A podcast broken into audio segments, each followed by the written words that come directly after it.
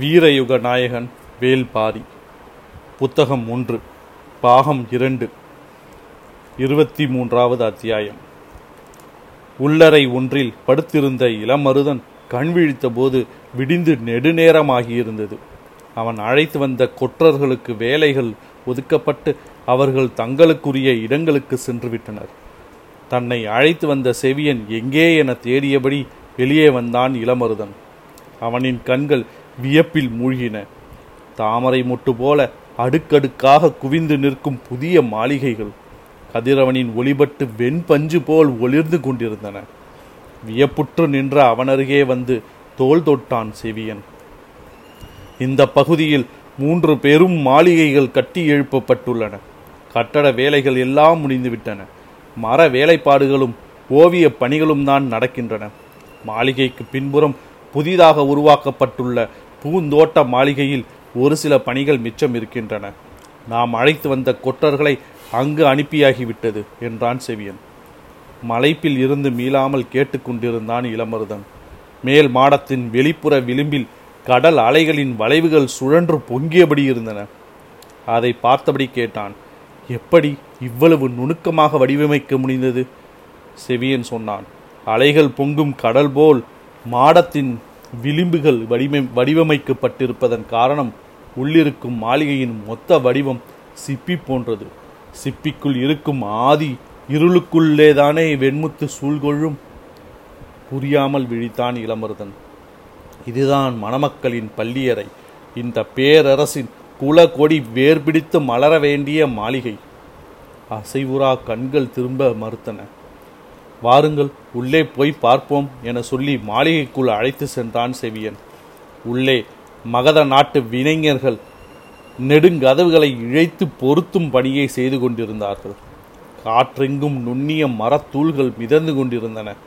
சந்தனத்தின் வாசனை மாளிகைக்குள் நுழையும் முன்னரே இளமருதனின் மூக்கில் ஏறியது. உள் நுழைந்த இர இளமருதன் வடிவிலும் மனத்திலும் நிறத்திலும் நிலை மறந்து நின்றான். பெரும் வட்ட வடிவில் ஒன்பது தூண்கள் நின்று கொண்டிருந்தன. தூண்களின் மடிப்புகளும் வேலைப்பாடுகளும் இணை சொல்ல முடியாதவை.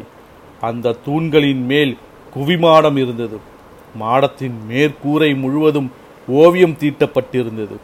இரவு நேரத்து வானம் நிலவு ஒளிர்ந்து கொண்டிருக்க எங்கும் விண்மீன்கள் மின்னிக் கொண்டிருக்கும் காட்சி அதில் இருந்தது.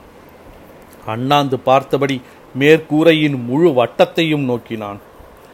ஓவியர்கள் வேலையை முடித்து விட்டார்கள் ஆனால் குறித்து கொடுத்த அந்துவன் வந்து பார்த்து சரி என்று சொன்னால்தான் சாரத்தை பிரிக்க முடியும்.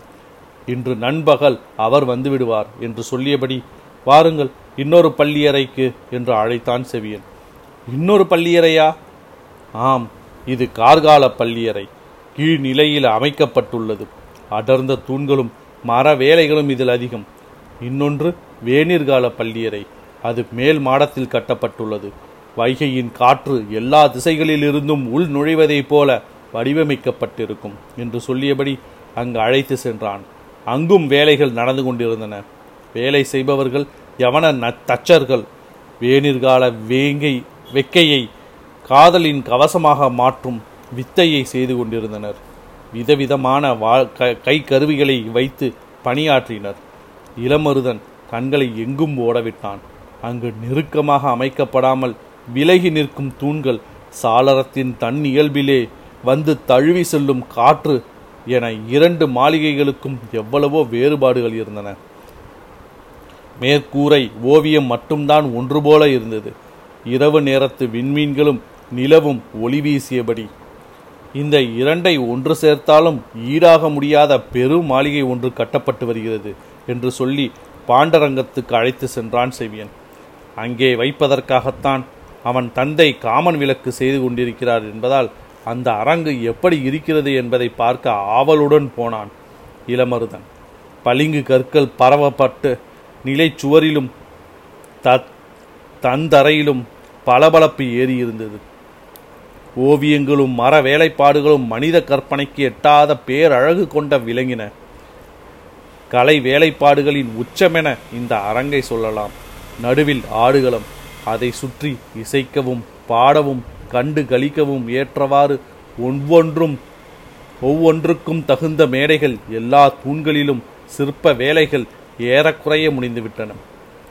சுவர்களில் கதை சொல்ல வேலைப்பா சுதை வேலைப்பாட்டுக்கும் வண்ணங்கள் பூசப்பட்டு விட்டன மேற்கூரை ஓவியமும் முடிந்துவிட்டது. அந்துவன் வந்து பார்த்துவிட்டால் எல்லாம் முற்று பெற்றுவிடும் நிலை மறந்து பாண்டரங்கத்தை பார்த்து கொண்டிருந்த கொண்டிருந்தான் இளமருதன். வாருங்கள் அந்துவன் வருவதற்குள் நாம் உணவருந்தி விட்டு வந்து விடுவோம் என்று சொல்லி அழைத்து சென்றான் செவியன். கோட்டைக்கு தெற்கே மதுரையின் இடுகாடு இருந்தது.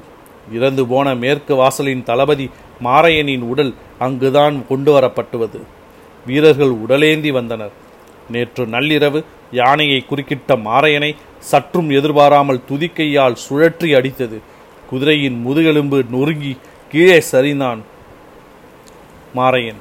பின்னங்கால்களால் அவனை மிதித்து கடந்தது யானை. பின்புறம் வந்த வீரர்கள் நிலைமையை உணர்ந்து யானையை கட்டுத்தறியின் தலைவன் அல்லங்கீரனிடம் செய்தி யானை கட்டுத்தறியின் தலைவன் அல்லங்கீரனிடம் செய்தி சொல்லி ஓடினர். மேலே உட்கார்ந்திருந்த பாகனுக்கு இப்போதுதான் நிலைமை பிடிபட்டது. யானைக்கு மதம் கொள்ளவில்லை. மதம் பிடித்திருந்தால் இந்நேரம் தான் உயிரோடு இருக்க மாட்டோம். தந்தத்தில் தாங்கி பிடித்திருக்கும் குறுக்கு கட்டையால் இந்த இடத்தையே தகர்த்திருக்கும். முழுநிலை உணவு முடி மூன்று சுற்று கொடுக்கப்பட்ட பிறகு அயர்ந்து தூங்கிக் கொண்டிருந்த அதை எழுப்பி வேலை வாங்கியதில் ஏதோ பிரச்சனை ஏற்பட்டுள்ளது. தளபதி மாரையன் அவசரப்பட்டு இடையில் வந்து குறுக்கிட்டு விட்டார்.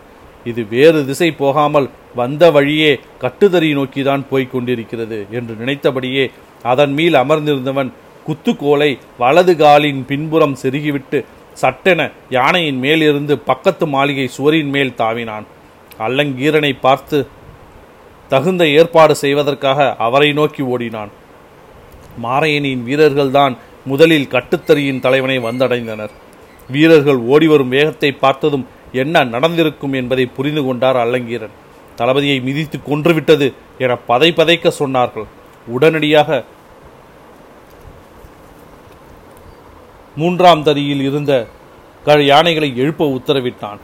எத்தனை நூறு யானைகளை பழக்கியவன் அல்லங்கீரன் போர்க்களத்தில் எதிரிகளின் யானை படையை சிதைக்க எத்தனையோ முறை வழிவகுத்தவன். வயதாகிவிட்ட காரணத்தை சொல்லி யானைப்படை பொறுப்பிலிருந்து விடுவிக்கப்பட்ட போது வாரக்கணக்கில் உறவெடுக்காமல் பட்டினி கிடந்து துயரத்தை கடந்தவன்.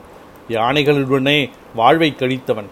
வயதான யானைகள் இருக்கும் கட்டுத்தறி இப்போது இவன் வசம். யானைகளால் ஏற்படும் சவால்களை எதிர்கொள்ளும் பொழுதுகளில் அவனது ஆளுமையை கண்டு நாடே நடுங்கியிருக்கிறது. இப்போது உடல் மிகவும் தளர்ந்து விட்டது.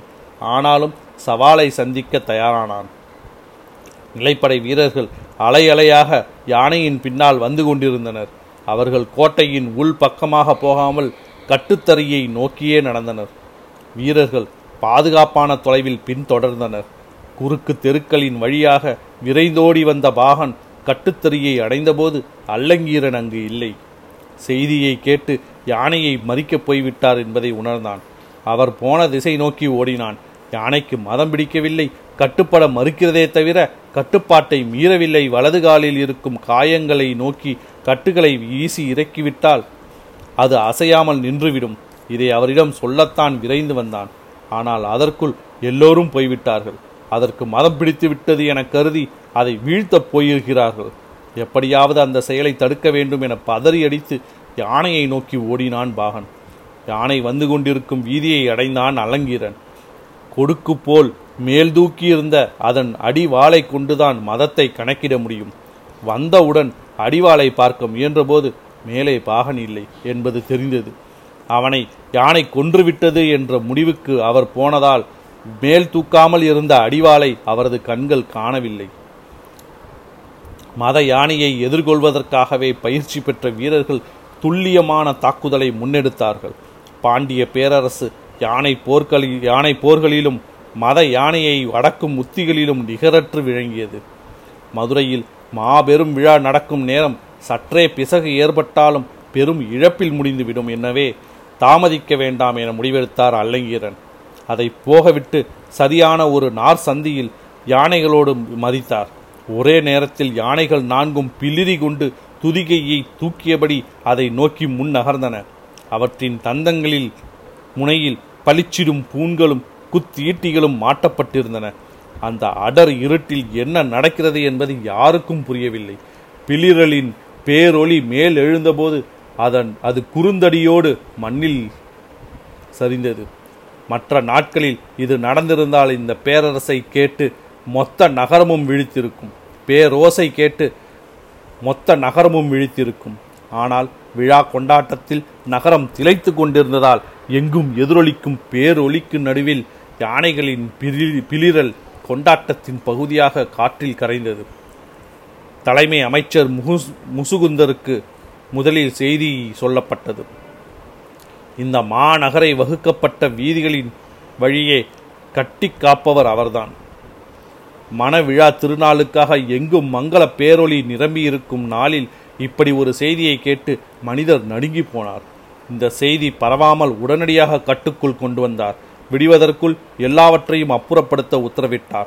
பெரும் மர வண்டியில் யானையை இழுத்து ஏற்றினர்.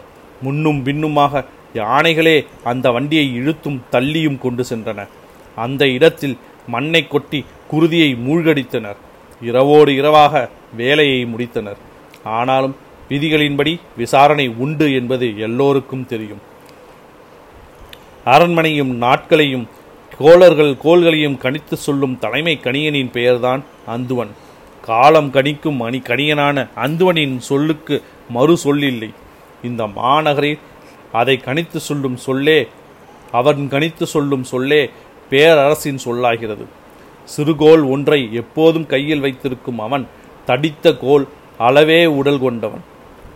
பொதிகை மலை அடிவாரத்தில் வீற்றிருக்கும் பாண்டிய நாட்டின் பெருங்கணியர் திசைவேழாருக்கு மாணவன்.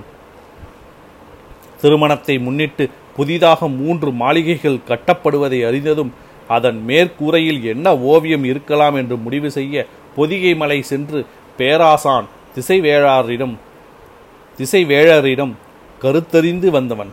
அவர் சொன்ன அடிப்படையில் வானியல் அமைப்புகளை சொல்லி ஓவியர்களை வரைய வைத்துள்ளான். திருமணத்தை முன்னிட்டு பெருங்கணியர் திசைவேழர் நாளைக்கு அரண்மனை நாளை அரண்மனைக்கு வரவிருக்கிறார். அவர் வருவதற்குள் ஓவிய பணிகளை முடித்து வைக்க வேண்டும். வரையப்பட்டவை எல்லாம் சரியாக இருக்கின்றனவா என பார்ப்பதற்காக அந்துவன் புதிய மாளிகையை நோக்கி வந்து கொண்டிருந்தபோது அவரது வரவை எதிர்நோக்கி காத்திருந்தனர் செவியனும் இளமருதனும் அந்துவன் வந்ததும் இளமருதனை அவருக்கு அறிமுகம் செய்து வைத்தான் செவியன். இளமருதன் அவரை வணங்கினான். அவனது வணக்கத்தை ஏற்றுக்கொண்டதன் அடையாளமாக தலையை மெல்ல அசைத்தபடி நடந்தான் அந்துவன். புதிய மாளிகைக்குள் மாளிகைகள் குறித்து இளமருதன் தனது வியப்பை அந்துவனிடம் வெளிப்படுத்தியபடியே உடன் நடந்தான். மூவரும் கார்கால பள்ளியறையை நோக்கி நடந்தார்கள். கட்டட அமைப்பை மர வேலைப்பாடுகளை கலை நுணுக்கங்களை வியந்து சொல்லிக்கொண்டே அவன் வந்தான்.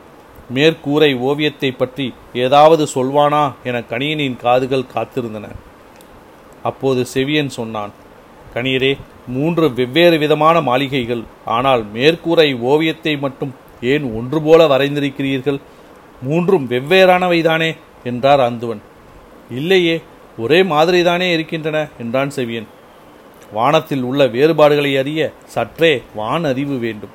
வாருங்கள் என்ன வேறுபாடு என்று உங்களுக்கு சொல்கிறேன் என சொல்லிக்கொண்டே மாளிகைக்குள் நுழைந்தான் அந்துவன். பின்னாலேயே இருவரும் நுழைந்தனர். கார்காலத்து மாளிகையின் மேற்கூரையை காட்டி சொன்னார் இதில் மதி எவ்விடம் இருக்கிறது பார்த்தீர்களா? மேற்கூரையின் இடது பக்கம் இருக்கிறது என்றான் செவியன். நான் இடம் என்று சொன்னது காலத்தை வானில் நிறைமதி எந்த விண்மீன் கூட்டத்தோடு இணைந்து நிற்கிறதோ அந்த விண்மீன் பெயரில்தான் அந்த மாதத்தை அழைக்கிறோம். அங்கு பாருங்கள் ஆறு முத்துகளைப் போல் மின்னிக் கொண்டிருப்பவைதான் கார்த்திகை விண்மீன் கூட்டம். அதோடு மதி நிற்பதால் இது கார்த்திகை மாதம். மதி நிற்கும் இடமும் விண்மீன் கூட்டமும் இருக்கும் இடமும் பிற கோள்கள் நிற்கும் இடமும் வானியல் கணக்குப்படி அமைக்கப்பட்டுள்ளன. டிகிரி கணக்கு அதாவது வானியல் கணக்கை அறிந்தவர்கள் இந்த ஓவியத்தை பார்த்தால் எந்த ஆண்டு எந்த மாதம் எந்த நாளை இந்த ஓவியம் குறிக்கிறது என்பதை துல்லியமாக சொல்லிவிடுவார்கள். மேற்கூரையின் வட்டத்துக்குள் இருப்பது ஓவியம் என்று. காலம். இளவரசர் பொதிய வெறுப்பன். பிறந்தபோது வானத்தில் நாள் நாள் மீன்களும் கோல் மீன்களும் இருந்த அமைப்பு இதுதான். படுக்கையில் சாய்ந்து பார்க்கும்போது அவரது கண்கள் நேரடியாக இதைத்தான் பார்க்கும். மதியும் விண்மீன்களும் கோல் மீன்களும் இதே அமைப்புக்கு மறுபடி வர அறுபது ஆண்டுகளாகும். காலத்தின் முழு வட்டம் எல்லா காலங்களிலும் ஒளிவீசி கொண்டுதான் இருக்கப் போகின்றன. அதை போல்தான் என் அதைப்போல் என்றென்றும் ஒளி வீசக்கூடியவை வாழ்வை நீ அமைத்துக்கொள் என்று காலம் அவருக்கு ஒவ்வொரு இரவும் சொல்லும். அந்துவனின் விளக்கத்தை கேட்டு மெய்சிலிர்த்து நின்றான் செவியன். மேற்கூரையை அண்ணாந்து பார்த்தபடி இருந்த இளமருதனுக்கு பேச நா எழவில்லை. சற்று நேரம் கழித்து அந்துவன் சொன்னான் வேணிர்கால மாளிகையின் மேற்கூரையில் இருக்கும் கால அமைப்பு இளவரசியார் பொற் சுவை பிறந்தபோது நிலை கொண்டிருந்த வானியல் அமைப்பு. மூவரும் அந்த அரங்குக்குள் நுழைந்தனர். மதி முற்றிலும் வேறொரு திசையில் இருந்தது. நாள் மீன்களும் கோல் மீன்களும் வெவ்வேறு இடங்களில் கோ நிலை கொண்டிருந்தன. மூன்றாவது மாளிகையான பாண்டரங்கத்துக்குள் நுழைந்தனர். இது யாருடைய பிறந்த கால அமைப்பு? என்று கேட்டான் செவியன். அதுதான் எனக்கும் விளங்க தெரியவில்லை. நாள் மீன்களும் கோல் மீன்களும் இந்த இடத்தில் இருக்க வேண்டும் என திசைவிழார் குறித்து தந்தார். அதன்படி வரைந்துள்ளேன். இது என்ன அமைப்பு என்று இப்போது வரை எனக்கு விளங்கவில்லை என்றார் அந்துவன். நாளை அவர் வரவிருக்கிறார். இதில் எத்தனை குறைகள் அவர் கண்களுக்கு தெரியப் போகின்றனவோ என்றான் என்றவனின் குரலில் பதற்றத்தை உணர முடிந்தது. அரண்மனை கணிகனின் பார்வையில் நடந்துள்ளவற்றில் குறை கண்டறிய முடியுமா என்ன?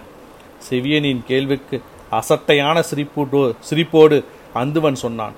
வரையப்பட்ட வானில் எத்தனை விண்மீன்கள் இருக்கின்றனவோ அத்தனை குறைகளை அவரால் கண்டறிய முடியும். ஏனென்றால் வானில் அவ்வளவு நிறை கண்டவர் அவர். அதனால்தானே பெரும்புலவர் கபிலர் திசைவேழரை போற்றி அத்தனை பாடல்களை பாடியுள்ளார். சொல்லிக்கொண்டே அந்துவன் வெளிமாடத்தை பார்த்தபோது அங்கு வட்ட வடிவில் செய்து வைக்கப்பட்டிருந்த திகிரி மேடையின் மேல் நார் சதுர கூண்டு ஒன்று வைக்கப்பட்டிருந்தது தெரிந்தது. அதை பார்த்ததும் பதறிப்போன அவர் அதை தூக்கி கீழே எறியுங்கள் என கத்தியபடி அதை நோக்கி விரைந்தார். அவ்வளவு நேரம் அவர் சொன்னதை வியந்து கேட்டுக்கொண்டிருந்த இளமருதன் அவர் கத்தியதால் ஓடிப்போய் ஐயா பொறுத்து கொள்ளுங்கள். நான் கொண்டு வந்த கூடுதான் இது என்று கூறிக்கொண்டே கூட்டை கூண்டை தூக்கி கீழே இறக்கினான். அந்தவனின் கண்கள் சிவந்தன. என்ன இது அருவருப்பான விலங்கு? இதை கொண்டு வந்து ஏன் இதில் வைத்த வைத்தாய்? அது என்ன மேடை தெரியுமா? எதற்காக அமைத்திருக்கிறோம் தெரியுமா? இப்படி இதை கரைப்படுத்தி விட்டாயே? என்று கோபப்பட்டார். இளமருதன் அந்துவனை வணங்கி மீண்டும் மீண்டும் மன்னிப்பு கேட்டான். பணியாளர்களை வரவழைத்து திகிரி மேடையை தூய்மைப்படுத்த சொன்னார். அவர்களும் வேக வேகமாக செய்தனர். செவியனுக்கு என்ன சொல்வதென்று தெரியவில்லை. தேவாங்கு இருக்கும் கூட்டை எங்கு வைக்க? என்று இளமரதன் கேட்டபோது மாளிகையை விட்டு வெளியே தனித்திருக்கும் அந்த மேடையின் மீது வையுங்கள் என சொன்னது அவன்தான் வெளியிலிருந்து வந்துள்ள ஒருவன் செய்துவிட்டான் என்பதால் அந்துவனின் கோபம் இந்த அளவிற்கு இருக்கிறது.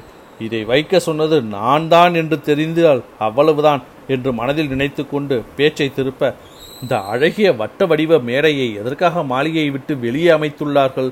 என கேட்டான். சற்றே கோபம் தணிந்த அந்துவன் சொன்னான் இது சக்கரவாக பறவைக்கான மேடை.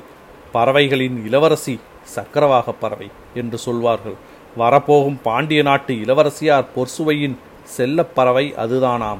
இது உண்மையில் பறவைகளின் இளவரசி என்று வணிகர்களின் இளவரசி. ஆம் கால மாற்றத்தை கணித்து சொல்லும் பறவை அது. கார்காலத்துக்கான காற்று தொடங்கும்போது உலகின் எந்த திசையிலிருந்தோ இது வந்து விடுகிறது. இது வந்துவிட்டால் காற்றின் திசையும் மழையின் தொடக்கத்தையும் கடலில் மிதக்கும் வணிகர்கள் அறிவார்கள். மழையோடு வந்த மழை நீரை மட்டுமே அருந்தி உயிர் வாழும் வியப்பு தரும் இந்த பறவை மழைக்காலம் முடிந்ததும் புறப்பட்டு மீண்டும் கடலுக்குள் போய்விடுகிறது. இளவரசியார் இந்த பறவையோடுதான் வந்து கொண்டிருக்கிறாராம். அந்த பறவைக்கான கூண்டு வைக்கும் மேடை ஒன்றை செய்ய சொன்னார்கள். அது கார்காலம் முடிந்ததும் பறந்து செல்லும் திசையை நோக்கி ஆறு மரங்களால் வட்ட வடிவில் இந்த திகிரி மேடையை அமைத்துள்ளேன். அதில் போய் இந்த விலங்கை வைத்து விட்டீர்களே என்று கோபப்பட்டவர் தேவாங்கை பார்த்தபடி கேட்டார். என்ன விலங்கு இது? இதற்கு முன்னால் இப்படி ஒரு விலங்கை நான் பார்த்ததில்லையே. எதற்காக இதை கொண்டு வந்துள்ளீர்கள் தேவாங்கு என்ற அதன் பெயரை சொன்ன இளமருதன் இதை சொல் கொண்டு வந்ததன் காரணத்தை சொல்ல வாயெடுத்தான். ஆனால் சட்டென அதை நிறுத்தி கொண்டான். பாரிக்கு தெய்வ வாக்கு சொல்லும் விலங்கு இது. இதை மா மன்னருக்கு பரிசு பொருளாக கொண்டு வந்துள்ளோம். இதை பார்த்ததும் மா மன்னர் அடையப் போகும் மகிழ்வு அளவற்றது. இதை மா மன்னரிடம்தான் சொல்ல வேண்டும். இடையில் இருப்பவர்களிடம் சொன்னால் எப்படியும் மாற்றி விடுவார்கள் என்று நினைத்தவன் சட்டென வாயடைத்துக் கொண்டான். உலகமே வியக்கப் போகும் ஒரு திருமணத்துக்கு நீ கொண்டு வந்துள்ள பரிசு இதுதானா என்று சொல்லி சிரித்தபடி குறுநில மன்னன் ஒருவனின் மகனால் மா மன்னரை இந்த திருமண காலத்தில் சந்திக்க முடியுமா என்ன? செவியன் சொன்னான் வெங்கல் நாட்டின் மீது பேரரசருக்கு நல்ல மதிப்பு உண்டு. எனவே நேரம் ஒதுக்குவார் என்றுதான் நான் நினைக்கிறேன். சரி அதையும் பார்ப்போம் என்று சொன்ன அந்துவன் இந்த விலங்கு கூண்டை இனி இங்கு வைக்கக்கூடாது மாளிகைக்குள் இருக்கும் மேடையில் வைத்துக் கொள்ளுங்கள் என்றார். இளமருதன் கூண்டை எடுத்துக்கொண்டு பாண்டரங்கத்துக்குள் நுழைந்தான். இந்த அரங்கில் வைக்கத்தான் தந்தை காமன் விளக்கை செய்து கொண்டிருக்கிறார். ஆனால் நான் கொண்டு வந்த விலங்கு அதற்கும் முன்னே உள் நுழைந்து விட்டது என எண்ணியபடி அந்த கால மாடத்தின் ஓரத்தில் இருக்கும் மேடை ஒன்றின் மீது வைத்தான். உள்ளிருந்த இரண்டு தேவாங்குகளும் வட்ட கண்களை உருட்டி உருட்டி இங்கும் அங்கும் பார்த்தன. முன்பு போல் இவை அச்சம் கொள்வதில்லையே என இளமருதன் எண்ணிக்கொண்டிருக்கையில் அவை இரண்டும் அண்ணாந்து மேற்கூரையை பார்த்தன. பார்த்த கணத்தில் கத்தியபடி மருண்டு உள்ளொடுங்கின. முதன் முறையாக அவற்றின் கத்தலை கேட்ட இளமருதன் அப்படி என்ன இருக்கிறது மேற்கூரையில்? என எண்ணியபடி அண்ணாந்து பார்த்தான். சிதறி கிடக்கும் விண்மீன்களுக்கு இடையில் ஓர் ஓரத்தில் நிலவிருந்தது. காலம் சொல்ல வேண்டியதை சொல்லிக் கொண்டிருந்தது.